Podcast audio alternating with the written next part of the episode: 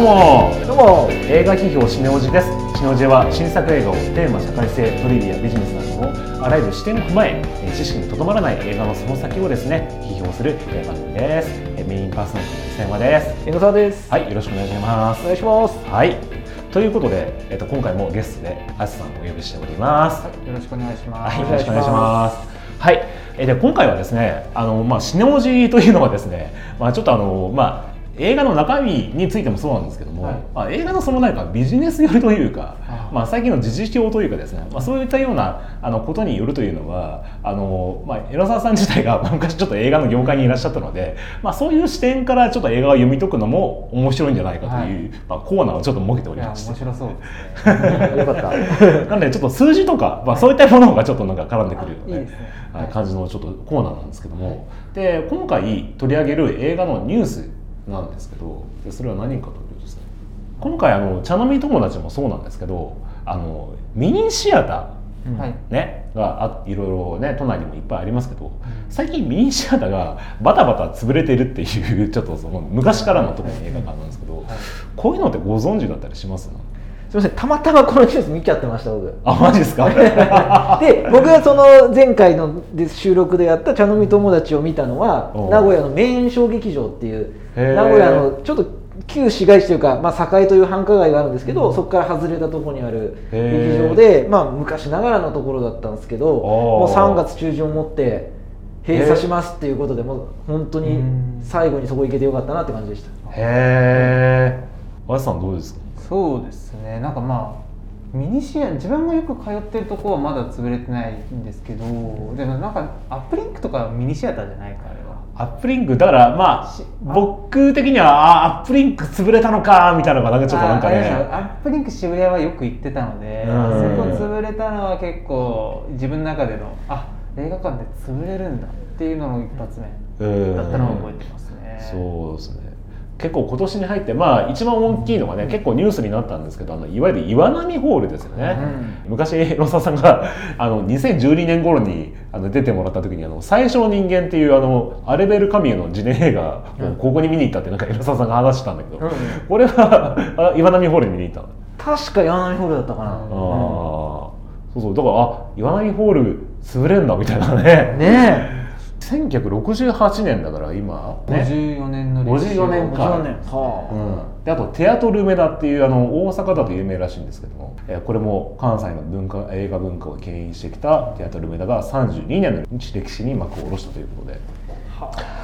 まあちょっと今年特に多いなっていうのがちょっとね、銀霊ホールってね飯田橋にありましたけど、うんうんうん。これがなくなっちゃってて、えー、そうなの？そうそうそう。これが2022年11月で閉館。と12月に渋谷東映。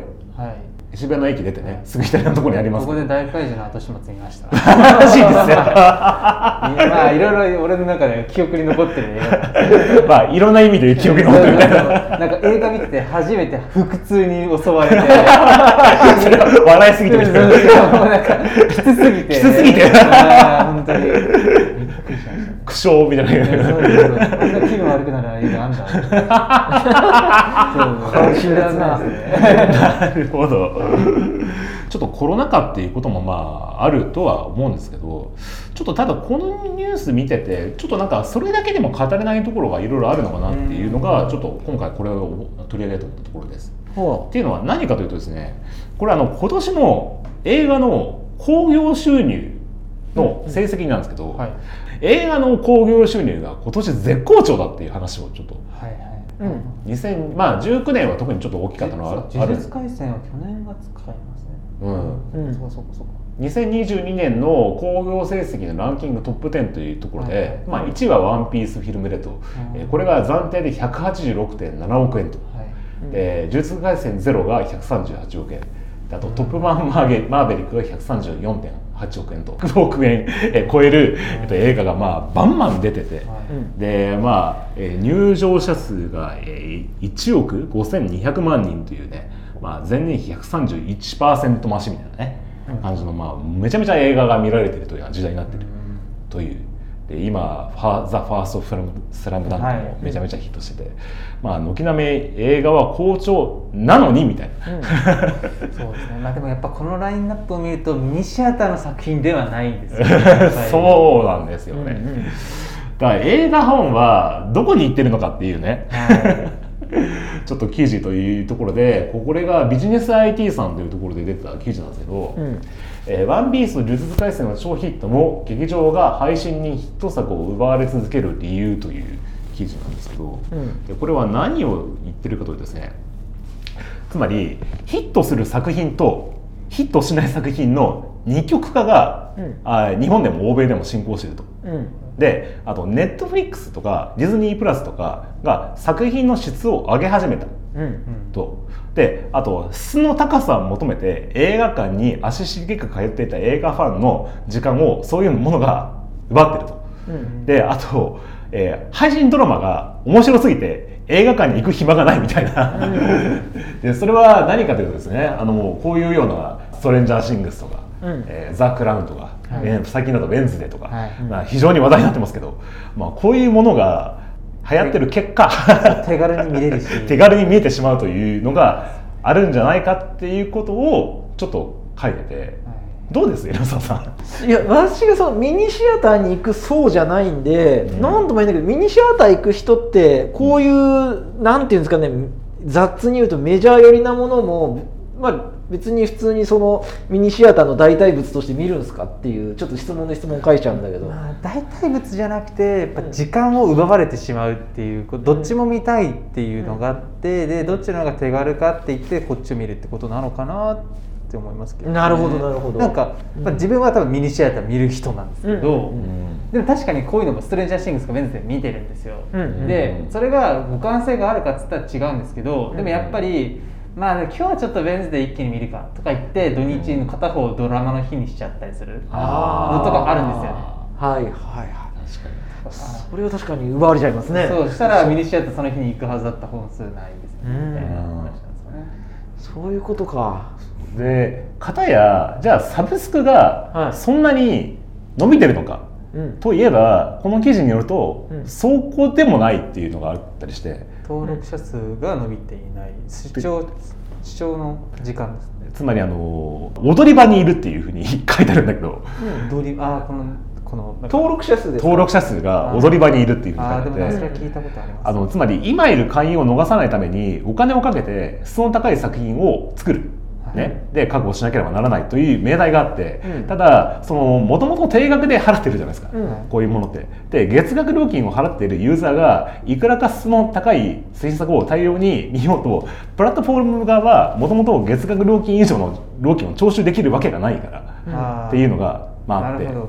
金かけても入ってくる金はそんな変わんない。変わんないっていうのがあると、うんうんうんであとそのえっとねこのね映画を早送りで見る人たちっていう本があるんですけどあねこの記事書いてる人のこの稲田さんっていうことが、方が書いててこれは何かというとですね最近なタイパうん。言いますよね。タイムパフォーマンスみたいなね、あーでその映画を早送りで見て、まあ、ファスト映画とか昔は言われて、まあ、そういったものは今 YouTube とかでは淘汰されてるけど、うん。ただその現在配信されてる映画とかを2倍速で見たりとかみたいみたいなコンテンツの消費の仕方が、まあ、そもそもあると。サブスク側にとってうん。そんなにいいことにはなってないっていう。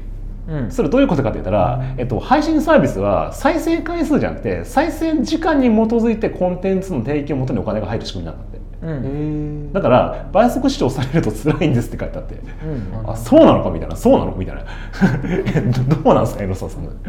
再生分数ってどどうなんでしょう？再生分数割合だと思うけれど、うん。倍速した時はちゃんとその倍速分で時間短くしてちゃんと計算されてるってこと？今の。だから2時間の映画をうん。1時間で見た時と、うん。だから1.5倍速で1時間見た時と2時間をそのままで見た時は本来同じなのかじゃないのかってことですよね。そうですそうです。あで多分さっきの悲鳴ってことは多分じゃないってことですよね、さっき。うん1.5倍速で見ると1時間分しか見たことになってないから困っちゃうっていう、そうそうそうそうそうですね、うん。そうだからその飛ば早く見るとその分だけのその飛ばした時間分みたいなうん。うん。えことしか。どうなんですかね。柳沢さんのシステムの方が妥当な感じはしますけど、ね。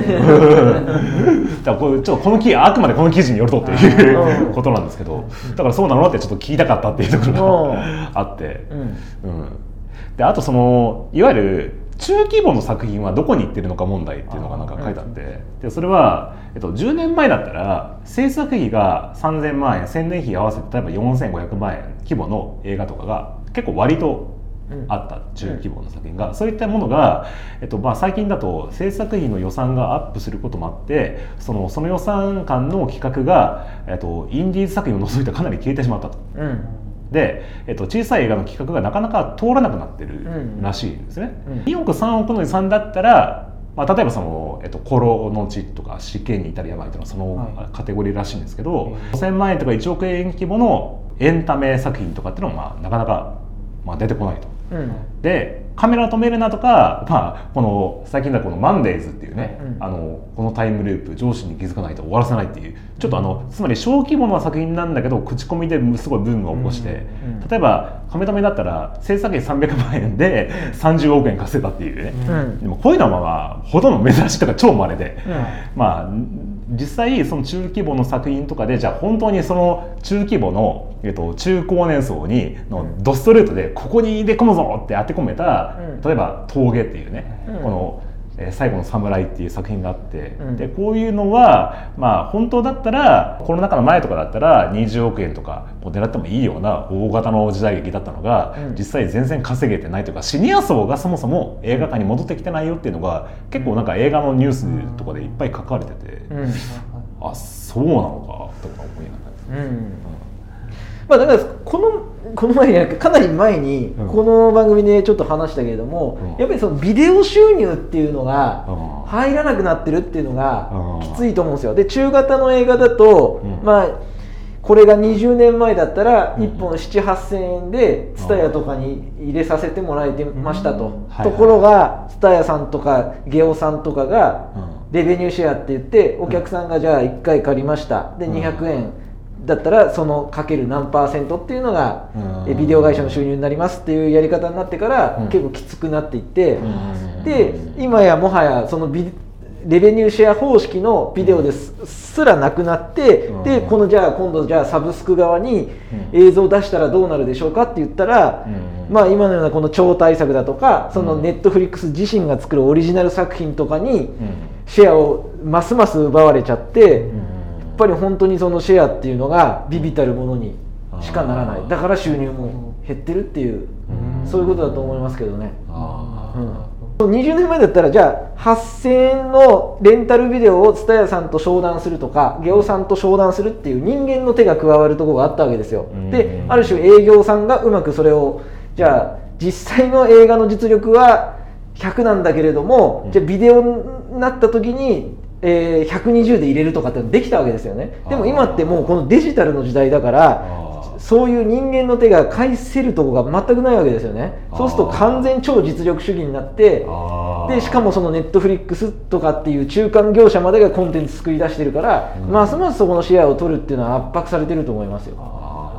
ネットフリックスが、うん。その自社サービスうんで作品を作るじゃないですか、うん。でこれがちょっとその自分の首を絞めてるところもあるんじゃないのっていうのが書いてあるんですけど、ん。それはその結局、まあ、それで、うん。まあ、確かにその自社サービスでしか見られないね、うん。作品を作ることでうん。囲い込もうとするんだけどそのことがその結果的にそのなんていうかなこう興行の、えっと を侵食してるっていうのは、うん。例えばそのなんていうかな本当だったら公開してればもっともっと稼げたはずなのに、うん。そのサブスクでいいものを出しちゃうことで、うん。そのじ実際本当に公開した時よりもリターンが少ないんじゃないのっていうふうに書いてあって、それは誰にとってのリターンですか？映画を制作する側。ああでもすげえドライなこと言っちゃうとネットフリックスって別に映画が制作する側がどうであろうと構わないっちゃ構わないじゃないですか、はいはいはい、うん、だからネットフリックスとしては別に自分の首を絞めてはないんじゃないの、ああそうかネットフリックス側としてはね。あだか制作がそうか。制作側からすればネットフリックスで出すことでネットフリックスがお金出してくれるから、うん。もういいいいもの作れるぜって出すけど、うん。でもじゃあ,、まあ実際それ出してみなきゃ分かんないけど、うん。劇場で本当だったらもっともっと稼げたのにっていう作品もあれば、うん。そうでもないものもあるっていう、うん。結構感じになっちゃうのかね。そうね。だから制作だけの会社にとっては、まあ、ますます厳しい状況にはなりますよね、あー。だから制作会社ってもともとそのエンターテインメント産業って別に映画に限らず弱い立場なんですよ。で結局エンターテインメント産業で強いのってどこかって言ったらその流通する、まあ、ちょっと今回のミニシアターの話で言うとそれは例外的になっちゃってるけど、うん。うん流通側なんですよね。でやっぱりそのレンタルビデオ屋さんっていうのは流通ではあるんだけれども20年30年前まではですねそこまで蔦屋さんとかゲオさんとかっていうのもシェアを取れてなかったからい案外弱い立場だったんですよね。だからビデオメーカーが1本8000円とかでレンタルビデオを買ってもらえってた。だけどだんだんだんだんその流通の中で蔦屋さんゲオさんみたいなところがもうシェアすごい取るようになっちゃってそうすると流通側が力関係上強くなってそのレベニューシェア方式にしましょうとかってなって。でうん。今の時代はこのネットフリックスだとかうん。ねそういったところがもう本当にプラットフォームとしてうん。うん河川市場を取っちゃってるようなところですようんね。だからそこにちょっと抗ってる政策がいるとしたらディズニーじゃないですか。うん。あプラットフォーム持ってますからねディズニーの制作会社。サブうんあサブスクとして。ああ、なるほどね、そううん劇場でもかけてるみたいなね、うんそう。確かにね、うん。でもディズニーも結構最近あのなんていうの 劇場スルーというか、ディズニープラスオンリーみたいな。ね、劇場でかけて1か月後にはもうサブスク入れちゃうみたいなやり方をやってますよね、うんねまあ、それも通用するのはなんかあでもこれ1か月経ったら見れちゃうんだって気づくまでだった、そうそうそう。だからディズニーの場合で言えばディズニーって別にあの劇場は持ってないと思うんですよね確か、まあ、特に日本は全然ないじゃないですか。ね。ワーナーとかは劇場ありますけど、はい。東宝東映松竹とか、はい。はいでディズニーの立場としてどう考えるかっていうと別にその劇自分劇場持ってないわけだから劇場がもう極論言えばどうだっていいわけですよ。でであれば自分がプラットフォーム持ってるネットっていうのを優先して劇場でちょっとかけて、まあ、ちょっと知名度た上げてから、まあ、自分のプラットフォームで流した方がしディズニーオンリーとしての収益としては大きくなるよね。なるほど、うん。問題ありましたもんね。劇場でしあの CM じゃなくて予告編流すのにプラットフォームはあのディズニープラス。みたいなもしかしたらそのうち劇場の予告編のところにあのこれを見たらディズニープラスに登録をみたいなね。本当にでもそういう感じで騙してやってた感じがちょっとありましたからね一時期。今はこれは一応劇場でしか見れませんよとかやったり 話ですよね。確かにあのブラックウィドウとかもほらか、ね、劇ほとんど劇場スルーでしたよねえーっと、うん、ちょっとしかかかってないっていうのは、MCU 関係が結構、まあ、2か月3か月しちゃったらすぐもうディズニープラス入ってくるみたいなの結構ありましたね、うん。うん。ピクサーえこのピクサーの作品劇場にかけないのみたいなね、うん。結構多いですよね、うん。なんかね。そう。劇場で借り取られるぐらいだったらもう自分のプラットフォームでそこの部分収益得た方がいいじゃないですか。サブスクの方ですか？その会社としては。サブスクの会社としては。サブスクの会社としてはね。あという声を代弁してみましたみたいな。ああ。そう。そうなんだよあね一時期は「トップガンマーヴェリック」が劇場にかかんないでビデオするって話がいや恐ろしい話ですよね。ね。でもえー、って 見てよこの現状みたいなねりがとうってねだ映画ファンとしてはちょっと劇場にかけてよっていうね、ね気持ちになるというかね。今劇日本でいろいろかかってる映画がまあたくさんあるんですけど、こうスクリーン数自体にはまあ圧倒的にそれはシネコンの方が多い、うん。ね、あの全体が3687とすれば、シネコンは3429分、まあ、スクリ映画。ーン数ですもんね、うん、88%がスクリーンで言えば確かにシネコンの方が多いですけど、うん映画の公開の作品数ということで言えば半分はミニシアターでかかってるという、うん。ね。でそれなのにもかかわらずちょっとシネコン、まあ、別にシネコンがね必ずしも悪いとか全然思わないんですけど、うん。ただちょっっとあまりにもそのミニシアターでかかってる もものがうん。淘汰されすぎると見れなくなっちゃうよっていう、うん。ね、ちょっと危機感がまあ、うん。あるというかね、あやさんなんか本当にミニシアターよく見に行かれるかなと思ってね、いやなんかミニシアター作品を守るべきなのかミニシアターを守るべきなのかみたいなちょっとそこがちょあっと議論でずれるとこなのかなって結構思ってて。あなるほどなるほどなるほど。だってミニシアターでかかってる映画がシネコンでもかかるのであればうん。ミニシアターはいらないのかなっていう話。だけどでもミニシアターミニシアターが愛されるのは、うん。ミニシアターでしか見れない映画があるからじゃないですか。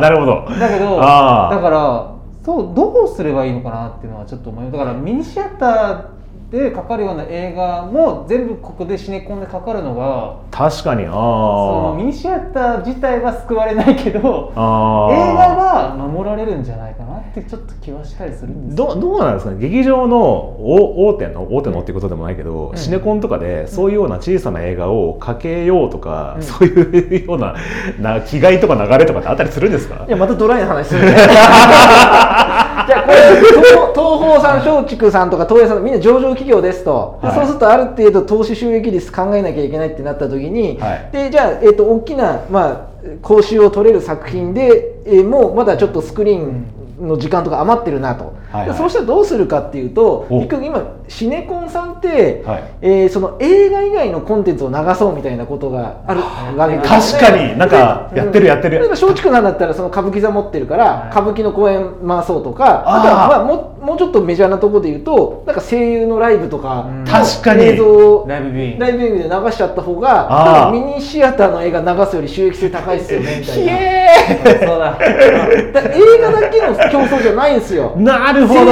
界とか今若い人にすごく支持されてる業界との競争になるんでそこにミニシアターの映画が入る余地がちょっと少ない気がします。じゃあミニシアター潰れられたら困りますね。そうだね。やっぱだからいや K-POP のライブとか流した方がねそうそうそうそう。なんですよ K-POP も確かにあのゴールデンコンテンツですよ。じゃあやっぱミニシアターとミニシアター作品はやっぱここはもう切っても切れない関係うんなんですね。だからうん。ミニシアターがなくなってじゃあシネコンに逃げられるかって言ったら全然逃げられないですね。じゃあミニシアターの作品かけてくんないのか。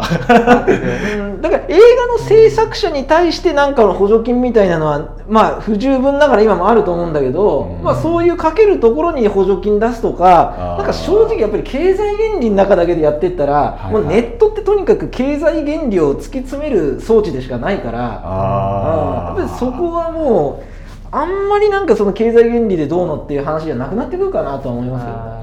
そうです最適化してきたらやっぱなくなってっちゃうんですね、うん。すげえもう今日なんかいい意味でも悪い意味でも腹にドスンとくるなって思った。昨日もあの「エブリシング・エブリエア・オール・ワット・マンス」見たら、うん。他のところがなんかいろんななんかこうた宝塚かな？なんかこううんいろんなライブのビューイングとかめちゃめちゃ多かったからあそれかと思って確かに。うん。そう興行収入だけで言ったら上ってるんですもんね。今ね茶飲み友達 VSK-POP ならどっち選ぶかみたいなね。そうね。偉いうん。なやっぱ K-POP 選んじゃうよね。経営者だったら一発でそっち選びますよね。だってこっちは一人入るだろうって。残酷やね まさに今エロさんが言ったけど、うん。まあ、実際その補助金というかね、うん。まあ、その守る受け皿ですよね、うん。ちょっとあのミニシアターエイド機器ってね、うん。これあの映画監督の深田浩二さんとうん。浜口竜介さんがうん。お気になって、うあの有志メンバーで立ち上げたプロジェクト。まあクラウドファンディングですよね、うん。まあ、それで結局そのこのコロナ禍で潰れかけそうになったミニシアターに募金してくださいよって言ったら3億円ぐらい集まったおおでまあ実際かなりねそこで救われた映画館は多かったんだけど、じゃあそれがずっと続くかって言ったら別に続かないわけん。ですよ。で実際まあ今最近だとトークライブやったりとかね、そういうことをやってるけど、まあでもこれって今つまり、まあ、昔次女公共助公助とか言ってたけど、その次女の部分じゃない、うん。でその共助と公助の部分で言ったらそのこの間ねこのニュースコーナーでもちょっと話したんですけど是枝監督がね、あの補金になってやってるあの日本版 CNC っていうつま劇場と映画会社がそのそういう制作者がを救うお金の仕組みとかが海外とかにはたくさんあるから、日本も作りませんかっていう呼びかけをやってたりとか、工事はめちゃめちゃ少ないという日本はね、うん。そのここにグラフがありますけど、うん韓国とかだったらその政府予算に含含まれる割合で文化予算がまあ1.24%とかねめちゃめちゃ高いのに対して日本はもう0.11%っていうのは、なないんじゃないの？みたいなね、うん。感じのお金しか出してないから、うん。まあそういうのをちょっとミニシアター救ってよみたいなね、うん。ちょっと 感じのデータというか。まあ、やっぱり日本のあと人口自体もねどんどん縮んじゃってるからもうやっぱり経済的にそのマーケットとしてミニシアターを支えるマーケットが厳しくなってんじゃないのかなっていうのもね、うん。あるかなと思いますけどね。ううん。んミニシアターでもなんかさちょっとミニシアター少し新しいのもできてきたり。ストレンジャーとか。だっけしたっけ、そうですね最近できたところで結構話題なのストレンジャーってところができて結構あそこは何だったかな仕組みが結構特別だったんですよね。でなんかいわゆる旧作とかまあちょっと二番館的な感じで映画をいろいろ特集上映してたりしてて、はいはいはいはいなんかまだ行ってないんですけど、うん。結構話題になってました、だからそういうとこでもね例えばイベントスペースとして、うん。その映画館だけじゃなくてね、うん。まあ、いろんな活用の仕方もあるとしますしそれ別に本当に商売上の話だから、なんかもうちょっと救ってやれよというね、うん。気持ちもねあったりはするそうですね。だからすごいやっぱりこの議論難しいところは本当にその自助の部分っていうのがどこまでが妥当なところなのかなっていう話でね自助の話しだすとじゃあ今言ったようにそのじゃあミニシアターとしていやどこまでコスト削減してんですかとか。あるいはそれでほんの茶飲み友達のあのほらさっきあのあのシングルマザーに言う言葉みたいな感じになっちゃう。そうそうそう。どこまでじゃあそのじゃあ映画館やってる以外の時間のなんか別のことの有効活用してるんですかとかね、う難しいよね本当にそういうの、うん。うん。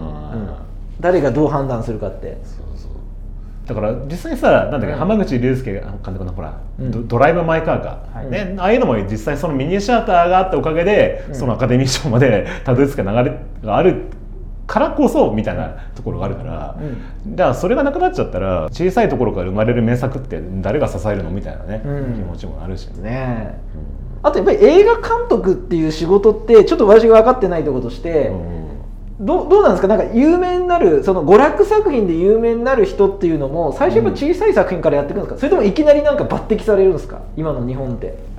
なんか昔だったらそのなんか東宝とか松竹とかの社員として入って、でそれで、まあ、ある種抜擢されちゃうというかいきなり超大作じゃなくても昔はもうなんかプログラム映画みたいなうん。1週間2週間交代でうん。な映画流れてる黄金期だったから、まあ、その流れの中でちょっと中規模な作品やらせてみようかとかっていう感じで。いや本当まさにだから今回の話のちょっと総括っぽくなるけど、うん。あの昔はうん。本当にだから映画会社が、うん。えっと映画監督も、うん。映画俳優も、うん。みんなあの抱えててつまりスターシステム、うん。ですね。うん。でスターシステムだからこそスター、オールスターキャスト映画っていうのがね、あのうん。昔はいろんな映画がありましたけど、うん。でそれがまさにこのバビロンとかの時代とかですよね、うん。でも今はあの制作会社というか映画会社はあと抱えてないから、じゃあそういう監督がどこから出てるかっつったら例えば牛原氏かかももともとなんだっけ？シネマスコーレのあの褒められるか俺たちのあの、ね、あの監督のもとにいたりとか。やっぱ小さなプロダクションから、うん。しねシャズビアって、うん。例えば大きなところから出てきたところっていうと、うん。例えばもともと NHK のうん。局員だったうん。大友と圭司さんとかは、ね、違うから、うん。レジェンド・オブ・バタフライのインタビューかなんかの時に、うんえっと、東映の何十周年作品それを俺がやっていいのかみたいな、うん。ちょっと逡巡があったみたいな、うん。っていうのはどうですかってなんかインタビューされてるやつがあって確かに僕は映画監督から下積みやってきたわけじゃなくてうん。もともとテレビ局の局員でで途中でハリウッドに留学して帰ってきて映画監督になったっていうやつだからちょっとその他の人とは違うからっていうのがあるからでも他一般的というかいうのはそういうねちっさん PFF とか、うん。はいまあ、あと小さな作品。でミニシアターとかから出てきて、うんっていうやっぱ人が多いんじゃないの？ね。で何言いたいかっていうとやっぱりそういうとこから出てくるっていうルートがあるっていうことはそこのとこやっぱ守ってあげないと、うん。娯楽作品の側でもなんか日本のからの監督っていうのが出なくなっちゃったりしてビジネス上にも回引いてはですねうん。悪影響になっちゃうんじゃないかなと思いますけどね。そうそう。だからもしかしたら、うん。そのミニシアターが守れなかったら、うん。大バジェット作品を作るのがテレビ出身の 演出家監督ばっかりみたいな、まあまあまあもしくはもうその外国映画の比率がものすごいどうしてもマーケット上増えちゃって日本の産業として進行できないとか。韓国映画がいっぱいかかるとかね。ああそういうのとかね可能性もあるよね、うん、うん。でなんか日本ってあれですよね。世界で確か3番目？4番目ぐらいなんですよね。その1年間で作る映画の本数が多いのが。えーそうなんだ。そうなん1位とか。ですねがアメリカで中国だとなんかナイジェリアかなんかが入ってて ナイジェリア。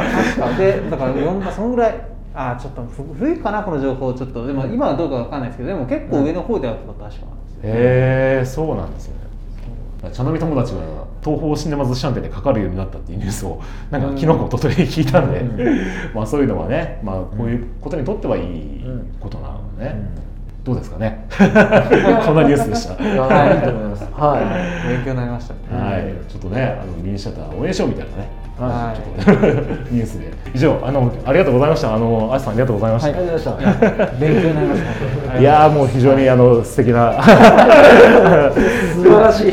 素晴らしい映画中でまたぜひあのちょっとあのお願いします。よろしくお願いします。はい。ありがとうございました。じゃあ以上えっ、と映画ニュースのコーナーでした。はい